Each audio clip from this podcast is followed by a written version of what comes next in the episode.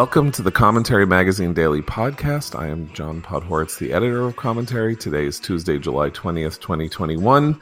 With me, as always, executive editor Abe Greenwald. Hi, Abe.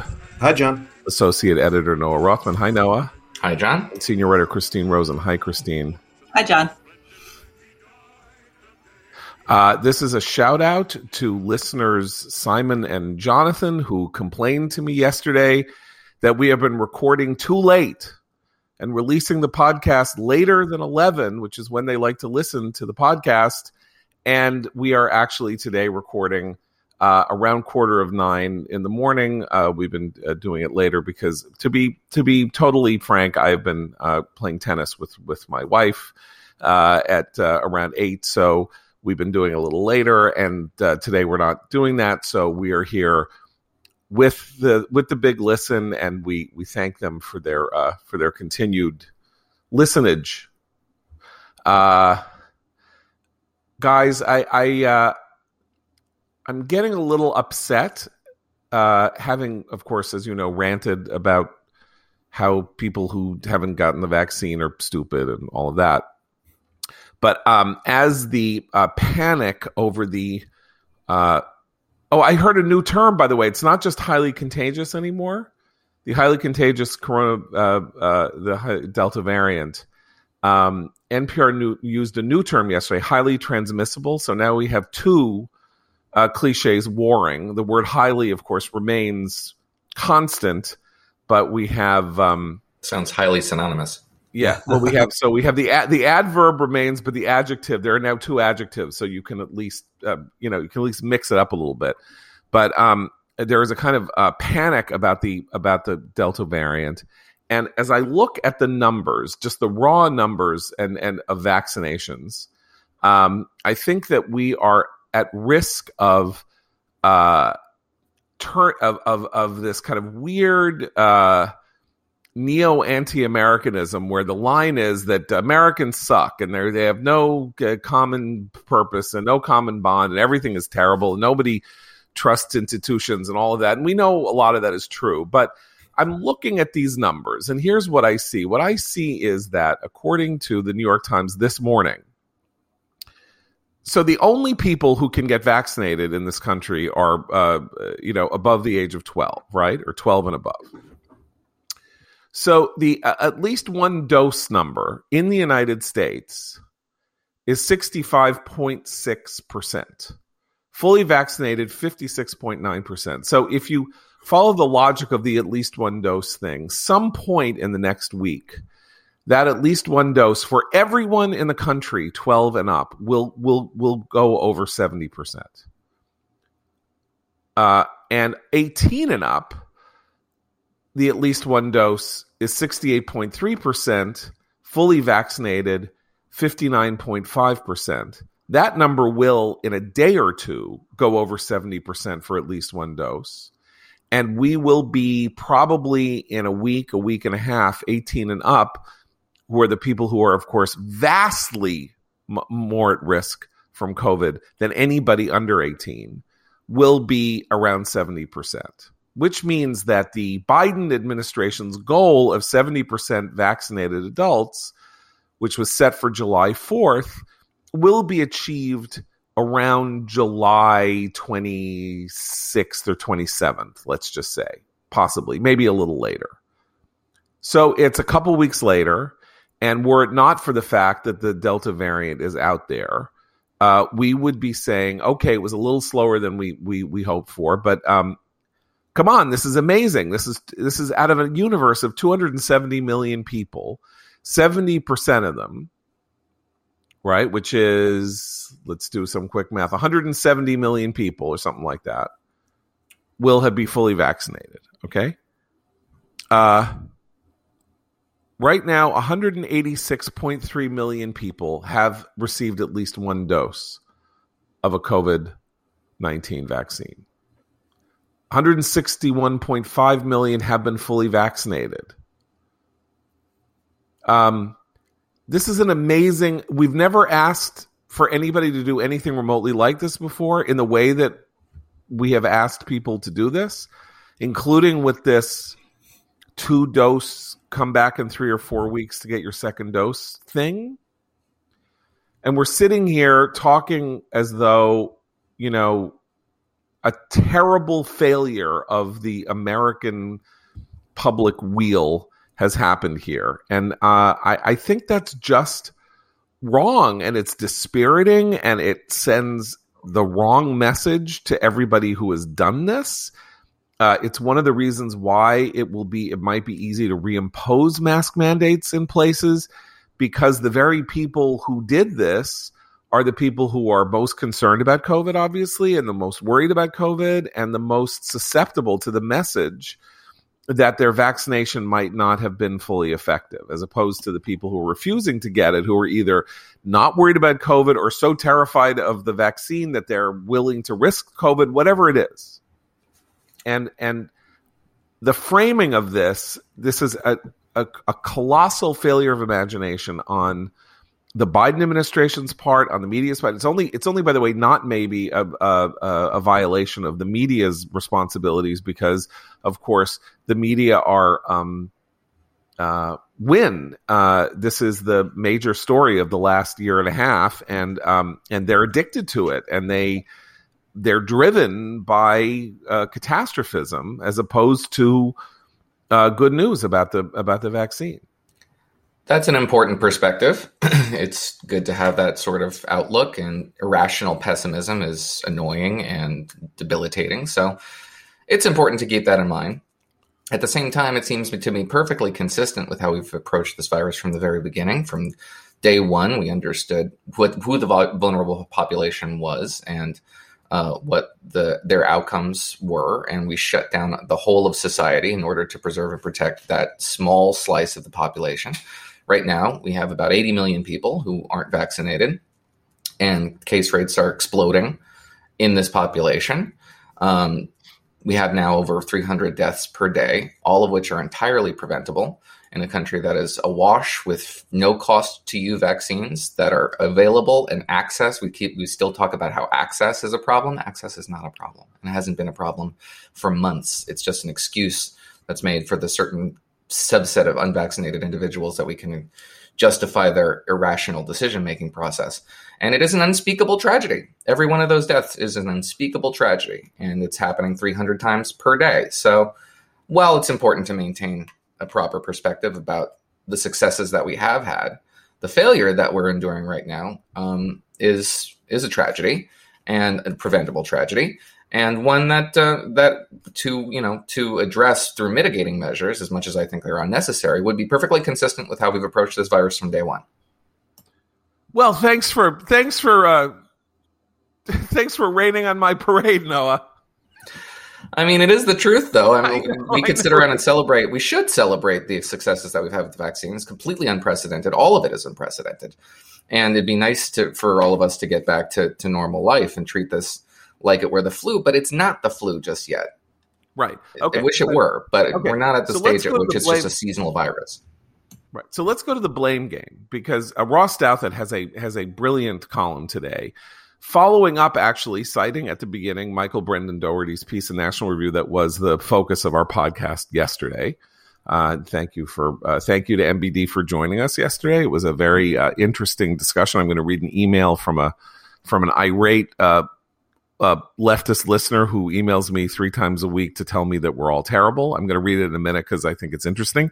Um, but uh, so Ross basically says, look, if you look at the data from the Kaiser Family Foundation and other surveys of this sort, that that um, that uh, this idea that it is Fox News and Tucker Carlson who are responsible for the fact that you know. Uh, you know, people are not getting vaccinated is preposterous. That we are we are at a point at which the reasons that people are not getting vaccinated are multifarious and that they there's no one explanation there is no one cause uh, there are all kinds of reasons. And so uh, this um, approach that uh, that going increasingly punitive with this conversation um, Michael says it. Michael basically says it's it's it's it's uh, self self defeating because you're going to make you're going to make people more resistant. Ross sort of says the same thing, but but ultimately it's uh, you need like lots of little messages that are targeted to different populations that might be able to hear them uh, as opposed to you know listening to uh, you know the lincoln project called tucker carlson a mass murderer five five times a day uh, you know where they are speaking to no one who is unvaccinated who is listening to them it's just a comfort message for liberals in the left, uh, reinforcing their idea that that you know the right wing is, is is is evil and and finding a new way to blame Trump effectively or Trump surrogate for for for the evils of the of of the virus. Um, and I th- think that's that's it's pretty striking. And so here's where we are. Like uh, we're going to hit seventy percent of Americans being fully vaccinated over the age of 18 and over the age of 12 at some point in the next month. What do we expect, Abe? We expect America. What do we expect? Thirty percent of people think that you know that that uh, that you know aliens are living among us, and that you know I don't know the moonshot didn't happen. I mean, you know that's a this is a country in which a lot of people think a lot of weird things and behave in a lot of a lot of weird ways. Well, I mean, especially in recent years, you know, um, agreement about what uh, the purpose of the country is, agreement about what uh, good the good is. Um, uh, these things have um, sort of, you know, frayed in recent years. When you think about what Americans, what a majority of Americans agree on and believe in as good. Um, there was some recent poll um, that that said uh, the only there are three things that that a majority of Americans, it asked in a list, um, um, uh, believe in or support, uh, and these are, I think, a majority of Americans still support the police, support the military, and small businesses, um, and sort of uh, everything else was all over the place. Like you know, there was no very little agreement. Um, so yeah, the idea that a majority of Americans because it, it is a majority. I mean, there, there are more anti-vaxxers than we'd like, but they they are they are in the minority. The fact that a majority of Americans not only are on the same page about the efficacy of vaccines, but are actually willing to do more than just say uh, we're on the same page, but actually go and and and get them, and um, is I think, yeah, very very heartening considering how fractured and frayed we've been in recent years. Uh, so I, I wanted I wanted to sort of press this point because we are as as we as we know there are these data points that we are on the verge of some kind of mini return to lockdown, mini to mid return to lockdown. LA County reimposing the indoor mask mandate on everyone, including the vaccinated, last week. And then, Christine, we had this absolutely horrifying decision by the American Academy of Pediatrics, uh, and that we want we need to talk about them and also what they represent because it's an important bellwether uh, in this you know in this journey. Um, can you want to uh, tell us sure. about it? Yes, the uh, American Academy of Pediatrics announced yesterday that they're recommending masks for every child over the age of two, whether that child is vaccinated or unvaccinated, uh, for the school year. This is a direct, um, in direct opposition to what the CDC said most recently, which is that if you're a vac- if kids are vaccinated, they don't need to wear masks. For, so this means middle school and high schoolers who are above the age of 12. If teachers are vaccinated, they don't have to wear masks. And really, you know, in, in areas where there aren't big outbreaks, because of the extremely low risk to children of COVID, you know, schools don't have to have mask mandates there either. So the this is a, this is a much more draconian way of looking at public health.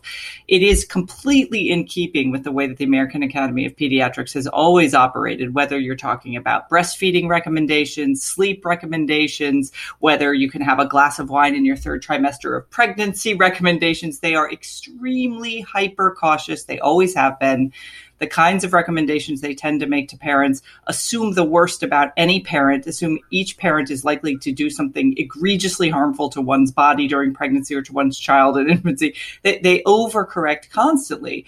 Most people might not know this, however, and my fear, to be honest, is that the social the, the, the kind of pressure from the fear mongering safety always you know zero covid types of which there are many particularly among teachers unions and um, certain pockets of, of liberal leaning parents in this country that they are going to say we don't the cdc hasn't done enough. We have to follow what the pediatricians say. Follow the doctors. Follow the science.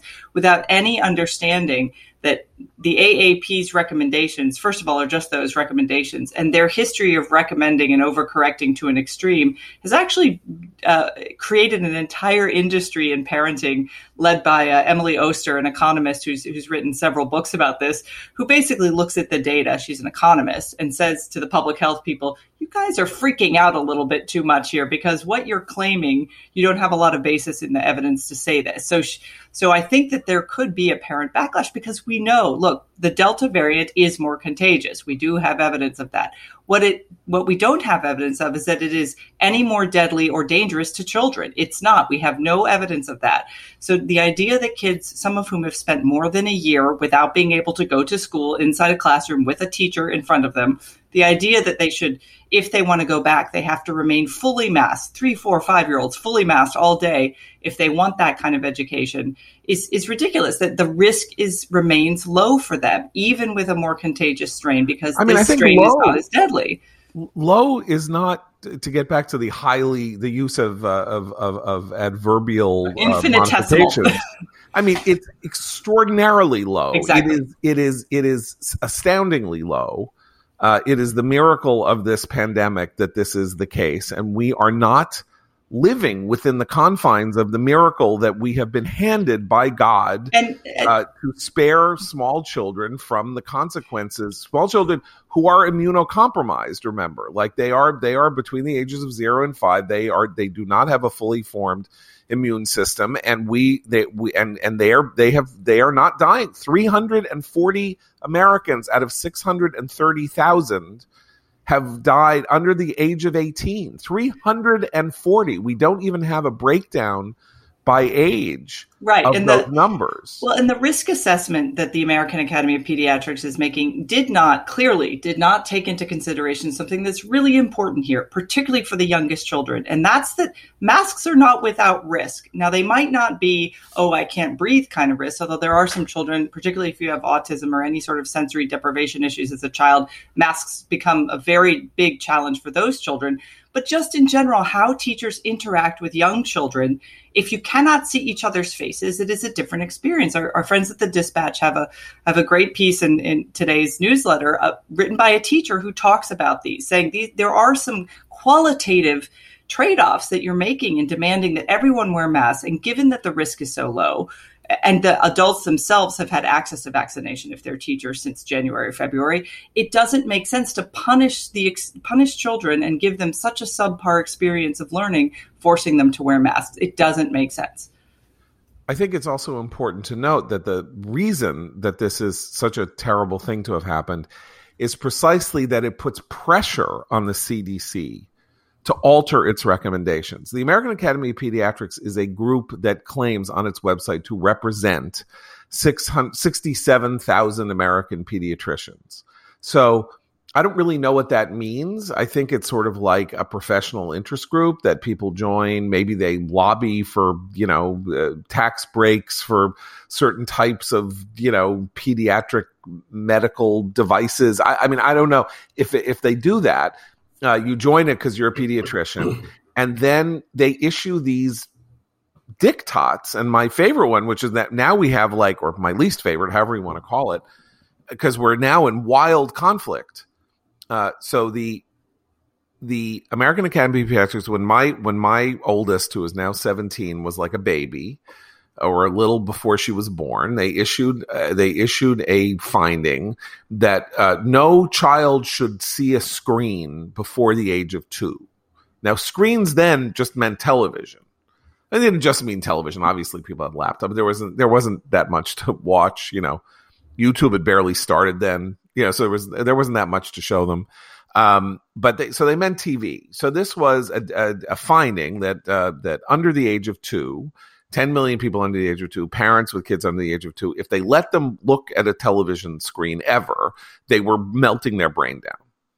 So what was the purpose of this? So my my theory has always been that they wanted to they wanted to point out commonsensically that there is a hazard to using TV as a babysitter that it might, you know, it's better to read to your kid, it's better to interact with your kid than to plop your kid in front of a television and then go about your day. And their way of doing it is to be eliminationist, is to say, okay, in order to get people to feel guilty about putting their kids in front of the TV, which they're going to do anyway, we will say you can't do it at all.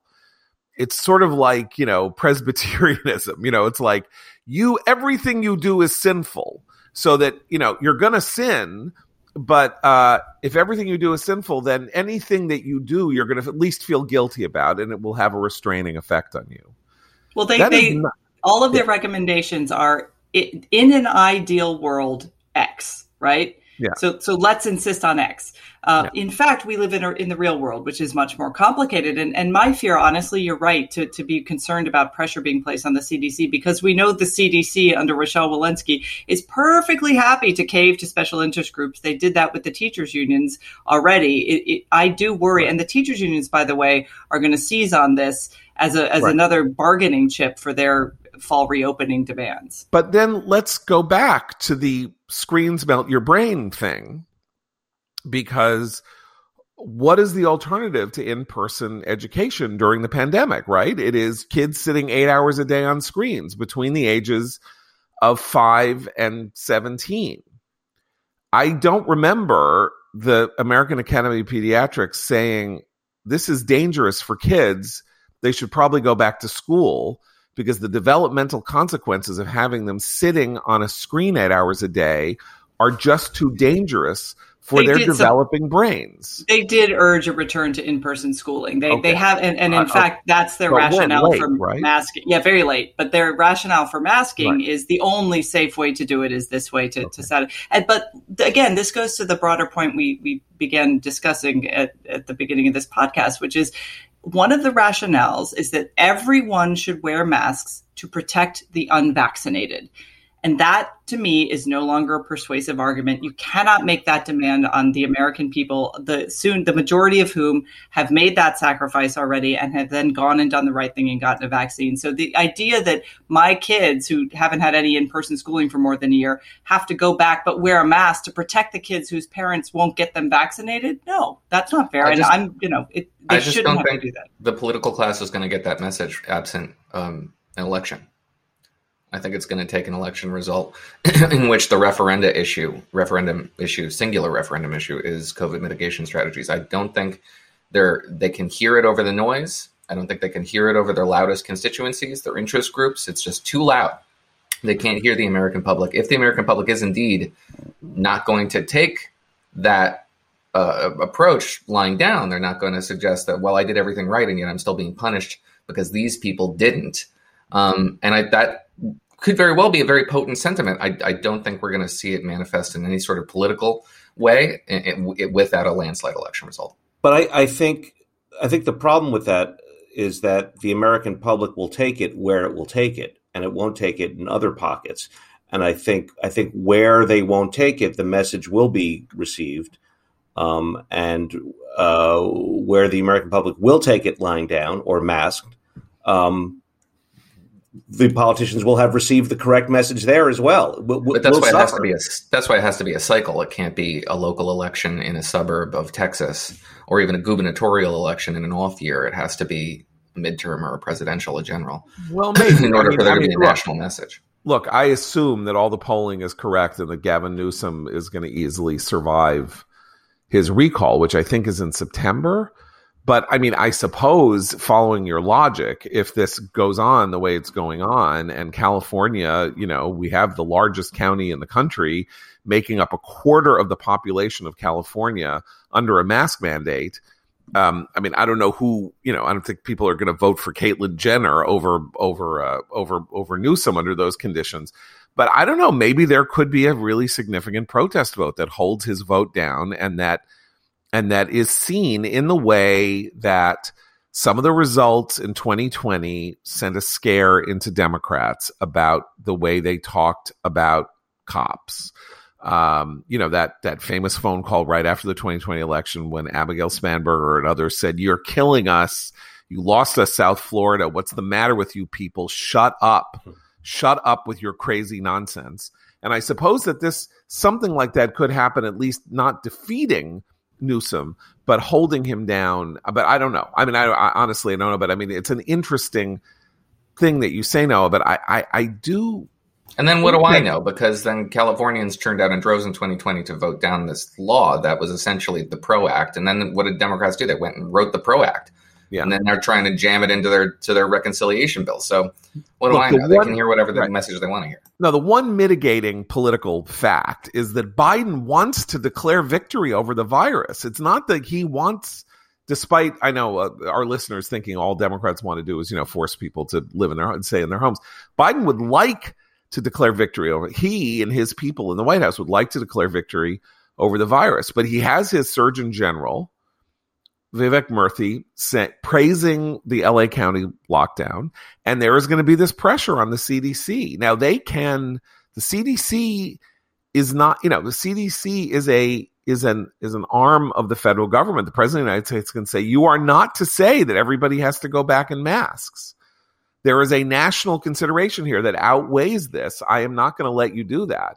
But we don't. He doesn't I don't Just the opposite has, right now. The Surgeon General is applauding these local. That's what I just said, and, right? So that's the Surgeon General acting on his own, and but the, if the CDC changes its recommendations, that will be a very big blow to the Biden administration's political needs. Which is at some point, you know, they can say, uh, no, no, no, no. I mean, this is all Tucker Carlson's fault. But you, I don't know how long you can hold that together Tucker Carlson is making everybody wear a mask again. Well, it won't be Tucker Carlson. Well, and parents are not again, I mean, parents are a small, smaller group among this, but in Fairfax County, Virginia, for example, they've got a recall petition to recall the head of the school board there, who absolutely botched school reopenings for and and and you know uh, under sway from the unions made a hash of any attempt to have school reopenings, and parents are angry enough that they are going to oust that person, and school board right. elections across the country are reflecting this. So I think Noah's right that it for the for the top to really get the message, it's going to take a big uh, landslide election or, or, a big change in voters' habits. But at the local level, we already see a lot of churn, a lot of activity on, on the part of people who have just had it. They've had it up. But look, political systems are responsive. If stuff like that happens at the local level, don't think politicians at the higher than local level aren't going to look at that. I mean, Fairfax County is, of course, a rock ribbed blue county now. And if that happens, that will be a very significant event that will cause alarm bells to ring everywhere. And don't think, by the way, Andrew Cuomo doesn't want to be able to declare victory over the virus. He needs to turn the page and basically make the claim that everything he did was wonderful. And of course, New York actually, for example, has a very high vaccination rate. He's not going to want to shut New York down again because Mississippi has a low vaccination rate. Like, you know that that's not so we do have countervailing political pressures that that will have some effect on this but part of it is they have decided that they want to talk about this they being the sort of the liberal establishment wants to talk about this in funereal tones suggesting that america has failed in the vaccination effort. And we are going to reap the whirlwind from it but so are they because they're in charge. They're in charge of the senate they're in charge of the house they're in charge of these the largest states in the country. They're in charge, and they are the ones who are going to be reimposing behavioral controls on their populations. We and, shouldn't. We yeah. also shouldn't. We shouldn't uh, let slide the fact that the media, uh, absent Donald Trump on the political scene in the way he was for four years, has lost. You know, they've absolutely plummeted in, in terms of viewership, for example, the cable news networks. And this is still, as you said earlier, John, this is still a major boogeyman for them. Like they can constantly point at this and say, look at all these rubes in Mississippi and, you know, look at the horrible Tucker Carlson. And, and the idea that you have to have this, that engagement for them can be angry denunciations of the other side. If you take that away, they really are in a position where Right. they're going to lose even more viewers. Okay, I want. Speaking of angry denunciations of sides, I want to read this. Uh, I'm gonna uh, before uh, after the break. I want to read this email from from an angry uh, liberal listener. But uh, before I do that, let me talk to you about ExpressVPN. Because did you ever read the fine print that appears when you start browsing in incognito mode? It says that your activity might still be visible to your employer, your school, or your internet service provider. How can they even call it incognito? Look, to really stop people from seeing the sites you visit, you need to do what I do and use ExpressVPN. Think about all the times you've used Wi Fi at a coffee shop, a hotel, or even at your parents' house. Without ExpressVPN, every site you visit could be logged by the admin of that network, and that's still true even when you're in incognito mode. I mean, do you really want your parents or your grandparents to see what you've been looking at? What's more, your home internet provider, I'm talking Comcast, AT&T, whatever, can also see and record your browsing data, and in the US, they're legally allowed to sell that data to advertisers. ExpressVPN is an app that encrypts all of your network data and reroutes it through a network of secure servers so that your private online activity stays just that private. ExpressVPN works on all your devices and is super easy to use. The app literally has one button. You tap it to connect, and your browsing activity is secure from prying eyes. So stop letting strangers invade your online privacy. Protect yourself at expressvpn.com slash commentary. Use my link at expressvpn.com slash commentary to get three extra months free. That's E E-X-P-R-E-S-S-V-P-N dot com slash commentary to learn more. Okay, so here is the email from listener Daniel. Uh, Hi, John. I call it pretzeling of the highest order that you, with the help of Michael Brendan Doherty, were able to put the most benign face on right wing COVID vaccine resistance with the presumed goal of mollifying your listeners. The fact that at the same time you were able to maintain a contempt for left wing vaccine skepticism and heap scorn on the regulatory process that vaccines usually go through to be accepted by the FDA proves you to be intellectual tongue twisters of rare skill. After all, the right wing resistance, by your own analysis, is supposedly based on the vaccine being untested. So you think there's too much testing, but you can't blame people who don't want to take an undertested vaccine unless they are left wing hippie types, in which case they deserve only derision. Truly acrobatic. Uh, so uh, nice. guy emails me constantly. So uh, and it's it's it's like we're his hate listen. So I just thought this was an interesting. It's it's it's it's kind of an intelligent. I was sort of thinking about this yesterday. It's is like- effusively complimentary. oh, it- okay. Please please please elaborate, ventilate on this. You're an acrobat. You're uh the most skilled rhetorician of our time. we we not just me. He was referring to all of us. I just want to make this point. You are an acrobat too, Noah. We're the we're the flying Wallendas of conservative podcasting. We are the Cirque du Soleil of the right. We are spinning in the air and spinning hoops and all of that. Um, I think part of the point. So I was thinking about this question, which is just as there are anti-Trumpers and then there are anti-anti-Trumpers, there are anti-vaxxers and there is an increasing category of anti-anti-vaxxers. I do not believe that this is the case with with with Michael Brendan Doherty, but the anti-anti-vaxxer is a real phenomenon. We can see it on if you read Twitter, you can see it on Twitter every day, and and um, it is a temptation. I mean, I find it a temptation because this uh, aggressive, ugly caricature of the right as all being anti-vax and you know no if you don't denounce tucker carlson on an hourly basis you are effectively an anti-vaxer because he must be destroyed and you know You know what's uh yeah go ahead it's it's, it's funny because I think there's another similarity between how sort of the the public and the media are responding to anti-vaxxers and the and the, the course this is taking and the and the way uh, everyone responded to the first evidence support of of Trump. Um, I think we're at the this the the analogous phase w- regarding anti-vaxxers where it's you know let's go out there and try to understand them. We don't we don't know these people. Just like just like there was with the with the with, with the, the Yeah, initial yeah, dismissal of the trump supporters. Now we're at the let's go try to understand these people.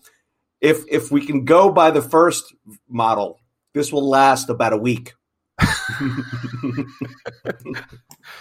please. I mean, that's a really good analogy though, because that yeah. process was never genuine and honest, Right. right? I mean, they were parachuting into, you know, Southern Illinois to go to a local looking- diner, not with the intention of conducting some sort of anthropological study of Trump voters, but to anathematize them with Fodder- more evidence, fodder for more mockery. evidence. Yeah. Yeah.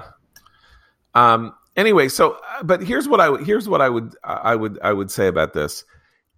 It is important in an ex, in the exposure of hypocrisy. If that's the game you want to play, I, I consider, by the way, the exposure of hypocrisy both extremely important when you are talking about very very very serious issues um and and the the bad faith because uh, you know to be to be honest you know hypocrisy is a real temptation. It is an intellectual temptation for everybody to make excuses for your side or for the people who are largely on your side while you hold the people to the other side to a standard you refuse to hold your own side to. It is an intellectual temptation that has to be resisted. And it's difficult to resist it because uh, you know as as uh, as again the uh, the listeners that I spoke to last night as Jonathan, the listener I spoke to last night, said, you know, I want warriors. Like I, I, I'm not. I'm in a place where I can't just come out and say what it is that I have to say because of my professional uh, standing and where where I am in the world. So I, I, you know, he said to me something like, "You have too many scruples. Like these people want to destroy us, and you got to go after them. I want warriors." And I. I understand that impulse very much because, of course, we're all we sit here, we talk about all the stuff that we think that the cultural left is about that is that is destructive. Having having said that, uh, the the the hypocrite search is also one of the easiest and cheapest forms of clickbait slate style oh you say this you know sort of michael kinsley journalism which is like let's just look for let's let's hit people you know at, at their lowest you know rather than engaging with them at the highest. Like assume that they that their argument has merit or assume that they believe what they're saying. What does that tell you about the argument that they're making? And in this case i think uh, the argument of the liberal establishment about vaccinations and covid in general has had the quality of um, intellectual gaslighting of a very high order. It's not just hypocrisy. It is the everyone stay inside until there's a demonstration whose politics I think are really important. Then you can go outside. 25 million of you can go outside. You can't go on a beach, but you can, you know, where you can be spread out, but you can certainly go on a bridge and shut down the bridge where you're standing cheek by jowl for a mile that's fine because the political necessity of demonstrating about George Floyd outweighs the danger of COVID. And when you when you see those kinds of arguments being made and they're serious, it's not just hypocrisy. It is it is uh maddening. It is it is it is to dry it is the sort of thing that says you're saying one thing one minute and the opposite the next and you're an authority and you're someone I'm supposed to be listening to and what the hell am I supposed to make of this? You're you're destabilizing my sense of reality here. And that's partially what MBD was saying yesterday was saying in his piece and we talked about yesterday which is that which is that people have been listening to authorities basically among the liberal establishment for a year, a year and a half, and they've basically decided that they don't trust anything that they're saying, including about the vaccine. And a lot of people are like that, and that's why it's such a fiendish problem. Ross Douthat, in his brilliant column today, makes another interesting point, which is that uh, there may be a divide here between people who have had good medical experiences and people who have had bad medical experiences. He's speaking as somebody who actually had a sort of mysterious medical condition that it took several years to diagnose. And of course, people who have been through that experience or like have kids who have these kind of, you know, who have conditions that are are, are not easily diagnosable come away with a healthy skepticism to rage with the medical community in part because they speak so confidently about everything. You know, they don't come to you and say, look, you know, things are really complicated here and we don't really know how to handle this. And so making sure that you just don't accept, you know, what you're being told by the right or the left or whatever is part of the only way to remain sane in 2021. But th- this is a really important point because in a, in a non-pandemic time, if you go to a medical professional and they give you some you know, medical advice, you're often encouraged to get a second opinion, right? And if you're smart, particularly with something serious like potential surgery or whatnot, you get a second, maybe a third opinion, maybe a fourth. What was weird about the public health messaging during the pandemic is that anyone who th- expressed a secondary opinion was either actively censored or called a crazy Looney Tunes person. This included people who questioned the origins of the virus. This included people who questioned treatments for the virus. This included people who were encouraged by the idea that we would swiftly have a vaccine for the virus. So there really was a strange kind of um, circling of the wagons among met- most of the medical profession and certainly the public health warriors. And that, I think, when, when Michael was talking about this yesterday, I was recalling just how you were not allowed to say certain things, even if you were yourself a medical or public health professional, because the the wagon circled and that was it. And most of it was also, of course, immediately politicized because of Trump. There's an important piece that people should read in City Journal today, City Journal, city-journal.org by John Tierney called The Panic Pandemic. Now it comes to conclusions uh, at the end that I think are, are are are extreme in some ways. But this is a description of precisely this process that Christine is talking about about the about the inquiry into COVID and how to treat COVID and how very creditable epidemiologists and scientists and doctors like John Ioannidis at Stanford um, uh, Jay uh, Bhattacharya, his colleague at Stanford, and others uh, were, you know, treated as though they were monsters and and corrupt, by the way, and corrupt because, as John points out, because they had they had uh, they had said lockdowns were uh, dangerous and were and were self defeating. Um, you know, uh, BuzzFeed uh, revealed that an airline executive opposed to lockdowns had contributed $5,000 to an anonymized fund at Stanford that had helped finance the field work. And as John says, Tierney, the notion that a team of prominent academics who were not paid for their work in the study would risk their reputations by skewing results for the sake of a $5,000 donation was absurd, on its face and even more ludicrous given that Ioannidis Bhattacharya and the lead investigator Eran Bendavid said that they weren't even aware of the donation while conducting the study. So here you have the phenomenon of not only active suppression but um, but slander, actual slander uh, against people who were simply attempting to participate in the public conversation about the public policy results of the how we fight the fight the pandemic. Now, I don't know that they're right or wrong. I, I'm I'm more you know I'm more sympathetic to the lockdown argument, and as I say, the piece then uh, at the end is uh, I think gets to conclusions that I'm not uh, I'm I'm not in agreement with. But that I'm not in agreement with it doesn't mean you shouldn't read it, which is of course Christine's point here, which is that it's okay for there to be information around that isn't something that you agree with. That's how you form a more plausible picture and feel, by the way, in, an odd way, more justified in making the con- drawing the conclusion that you draw. Uh, I mean, I have no. I I've spent the year reading everything that I can read, hearing about how hydroxychloroquine actually is a good uh, treatment for COVID if you have COVID. I know people who took hydroxychloroquine and were essentially cured of the symptoms of COVID. This was back in like last summer.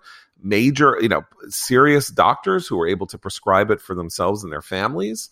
And you know, so it's it's it's anecdote, but uh, it made made perfect sense that that was the case. And for some reason, we were supposed to treat COVID as though there was no mitigation strategy possible, because then people would just go out and go and do whatever they wanted to do uh, which you're not allowed to do unless you're protesting George Floyd. Then you can do that, but you're not allowed to do that for any other conceivable reason, including just taking your kids to a playground. Now, because here, what we're talking about, we're talking about how the unknown came in 2020 and changed our lives and the workplace. And some of us are getting back to the office, although I hear Apple is now delayed the getting back to the office because of the Delta variant. Some of us find ourselves in a new normal at home. The future of work has changed, so is the future of seating, and X Chair is at the forefront of home and office seating during this transition. And now X Chair's newest innovation, Elemax temperature regulation, will take your seating comfort to a whole new level. Patent pending Elemax allows you to experience cooling heat and massage in your lower back. Feeling a bit warm this summer, set your Elemax to cooling. The air conditioning in your home or office cranked up too high, set your Elemax to heating. Feeling stressed from too many Zoom calls? Turn on Elemax massage therapy and relax. X-Chair's patented dynamic variable lumbar support was already best in class. Now with Elemax, your comfort is guaranteed. Imagine regulating your body temperature and getting massage therapy while you're working. There has never been a better time to ditch that old no-name office chair and boost your productivity by treating yourself to the joys of X-Chair. Go to xchaircommentary.com now. That's the letter X, the word chair, commentary.com, or call 1 844 for X Chair to save $100 off your order. X Chair has a 30 day guarantee of complete comfort, and you can finance your purchase for as little as $30 a month. Go to xchaircommentary.com now and use code XWheels for free X Wheel Blade Casters. xchaircommentary.com. Okay, so we've now spent 45 minutes talking about the coronavirus and all this stuff. Uh, do we want to talk about Joe Biden informing us that four trillion dollars in government spending will have no inflationary effect whatsoever? Who wants Let, to let's take it do up? that but i just also want to introduce something that's annoying me at this very particular moment as we're because we're recording early we had the opportunity to record during blue origin's maiden passenger flight with jeff bezos they achieved escape velocity they went past the Kármán line they went into you know just suborbital flight returned picture perfect flight and the sophisticated take in this country among the left at this revolutionary moment that opens up Earth orbit to commerce and promises a near term future in which space is commercialized is to throttle it out of existence. Is to grab the baby in the cradle and stick it as fast as you possibly can and squeeze all the juice out of it. Because that is all they talk about. Babies All- have juice. have you Baby ever juice. squeezed a baby? you will be unpleasantly surprised. Um, yes, what they want to do is just they see this and they see money, money, money, money, money. It, the sophisticated take is it's stupid, it's dumb, it's boring, it's a vanity play, and this money would be much better used if we appropriated all of it and put it into affordable housing. It's the dumbest take, and it's, it requires absolutely no analytical skill to, to make that take. In fact, it's actually kind of a Luddite's take and yet it's the sophisticated approach. It's it's if you're a smart thinking person on the center left in the media landscape and in, in Congress, in Congress, this is the first. This is what Representative Katherine Clark says.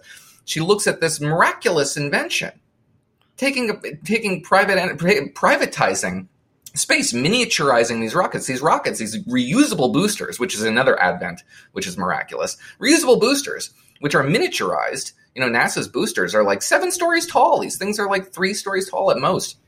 And then she looks at this thing and says, You don't have to be a rocket scientist to know it's time for billionaires to pay their fair share. Uh-huh. I mean, we used to also you're an idiot. we used to also admire it when someone who who uh, was involved in any sort of scientific ex- experiment was brave enough to experiment on themselves. Right? You know, you inject yourself with your own vaccine. You you you test the radiation on yourself. I mean, at least these billionaires are putting their own lives at risk first before opening it up to commercial you know uses.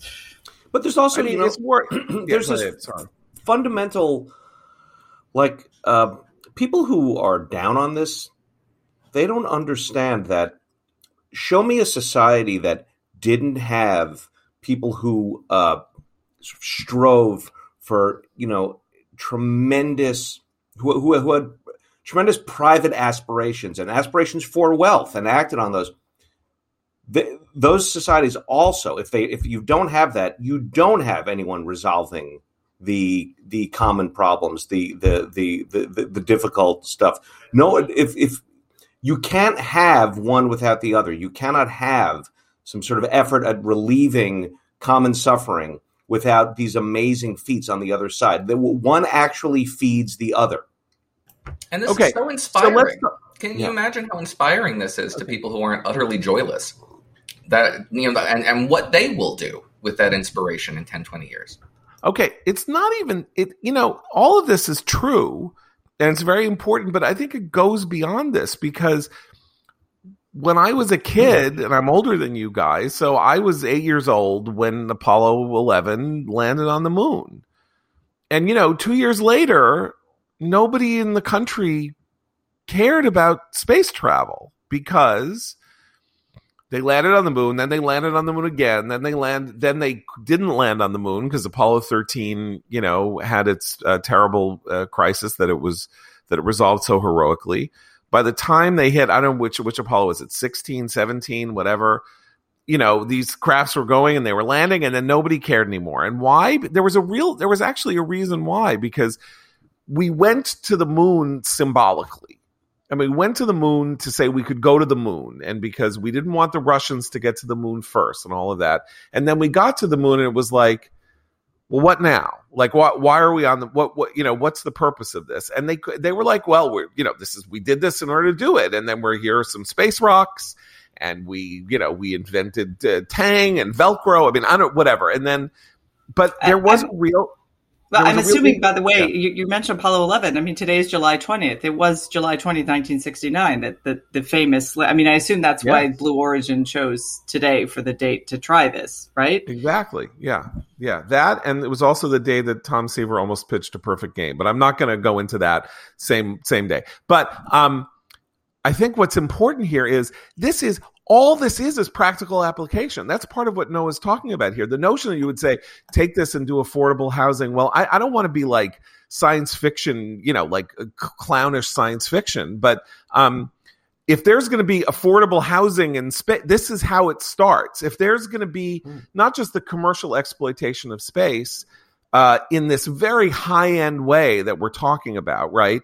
Uh, zero gravity, uh, you know, highly pure atmospheres that you can create silicon. You can do things in a way that yeah, the commercial applications for almost zero gravity, total isolation. Um, right. Yeah, that's right. yeah, near vacuum conditions. That's yeah, in order to create application. Yeah yeah to create you know unbelievably accurate uh you know me- um, in, instruments of measurement and stuff like that. There's all kinds of stuff that will have incredible practical applications that are very hard for us to fathom but it is not hard for us to fathom that we are talking about the opening of a uh, a century or more of unimaginable possibilities for innovation that will change life as we know it for the better on Earth. Do you know how expensive it was to cross the Atlantic in the 16th century? It cost yeah, a ton need, of money. The only people who did it were very well heeled uh, financial interests, con- intense competition with their peers, financing these expeditions. Yeah, a couple I mean, centuries down the line, you yeah. get a whole new world. Yeah, I mean, Spain was the richest country in the world when that's why Columbus went to Ferdinand and Isabella and said, pay for my trip. Like, you know, it, yeah, it was like, it was like, I don't know if it was the equivalent of a billion dollars, but it was building three ships and, you know, staffing them and whatever and bringing all kinds of good. It was like, it and was somewhere there was a frowning inquisitor who said, well, this money could be much better right. used at the, yeah. at the, you know, the, conservancy. Yeah. No, I look, it's a very important point and it's very, and what what do you want Jeff Bezos to do with his millions? He has 166 billion dollars. So he got divorced. So now his wife has 80 billion dollars and she's giving it to every left-wing organization under the sun. So sei to them. They should only enjoy getting that money. And what he's doing with the money is he is like he and Branson and Musk and all these guys are are trying to create the conditions under which the government effort to explore space it would be wrong to say that it was a failure, but we we can certainly say that the government efforts by America and the Soviet Union and Russia following it and China and all this uh, have been uh, astonishing in many realms, particularly in the realm of satellites and the creation of satellite technology and all the stuff that is involved in that that we don't even begin to understand. But this practical application for everyday life on Earth these guys are doing this. They're not doing it out of the goodness of their hearts, but they're also not, as I said last week, they're also not buying basketball teams.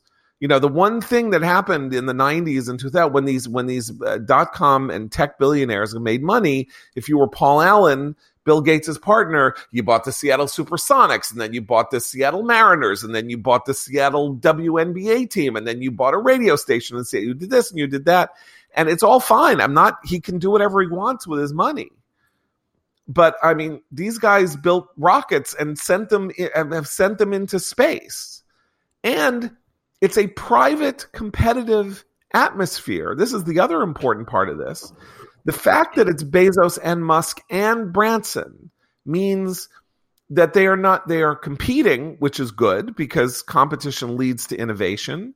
If you're the only person doing it, you can take a you know you can you can take a mulligan when something goes wrong, or you can you know you can like celebrate yourself when something minor happens, but you can claim that it's something major.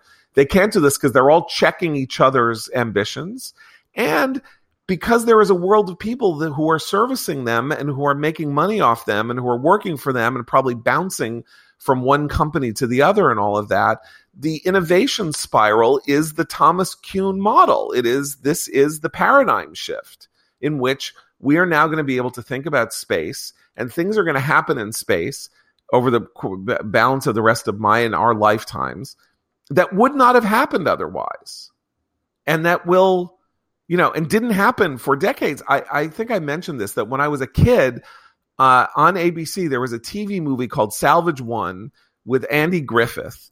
And it was about a guy living in Tennessee who built his own rocket and sent himself up to space in his own rocket. And it was fantastic.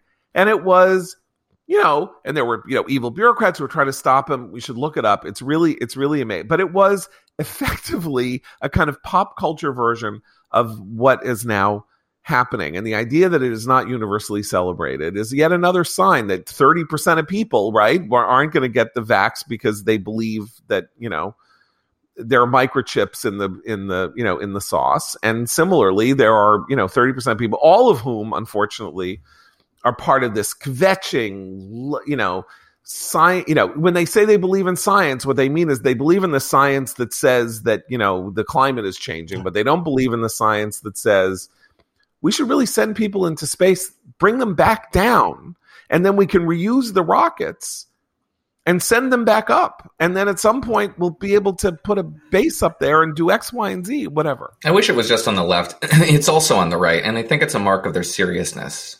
Like they're very serious people. They're literally down to earth people. Um, because they, they see all this as just, you know, billionaires playing with their toys and it's so irresponsible when the, the American proletariat is, is hurting now. Um, and it's just narrow minded and insular and, and backward, hidebound. And I wish they would recognize the people that they criticize in themselves in this, that they are beholden to an idea whose time has passed. The notion that this should be a government monopoly is over. I mean, it, it's not only over uh, as a matter of fact, right? It should be over as a matter of ideology.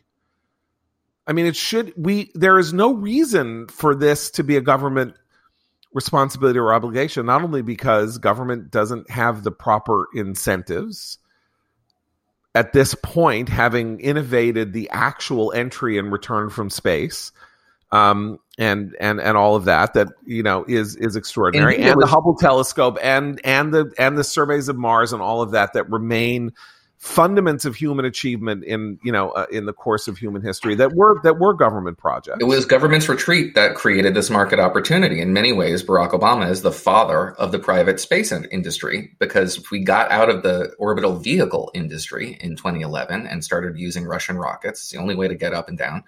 And it created a market opportunity for private companies to create a vehicle to get up and into orbit and back down again for government contracts so that you can get NASA that, contracts, defense contracts. Yeah. And not just that, by the way, because you know we built this entire infrastructure for the space program, uh, huge boondoggle spending in Texas and in and in uh, and in Florida. I mean, you remember this, right? That uh, Houston, we have a problem. Why was the space center in Houston? You guys know why the space center was in Houston as opposed to in Florida, where Cape Canaveral was? Because Lyndon Johnson lived in Texas and he was the senate. You know. And so the idea was put put this in Texas so that it could be, you know, it like made no sense. This is how government works, right? It should all have been localized in the same place so that the the engineers could live and work in the same place as the astronauts and they could all share common understandings and have lunch together and all of this. And they were in Texas and the, they were in Florida and all this as they built this infrastructure. And now Cape Canaveral is being used, is being rented out, like for weddings, like by Musk, by Musk and Bezos and Branson to do this. So it's now there's a commercial application for all of this infrastructure investment that we made 40 and 50 years ago and that we're still maintaining because it's a national obligation, national responsibility, national security issue. And we're like making some money off it. Another amazing thing that nobody seems to care about anymore. So uh, we are at one hour. I'm going to end right here because I'm so impressed. For Abe, Christina, Noam, John Podhoretz, keep the candle burning.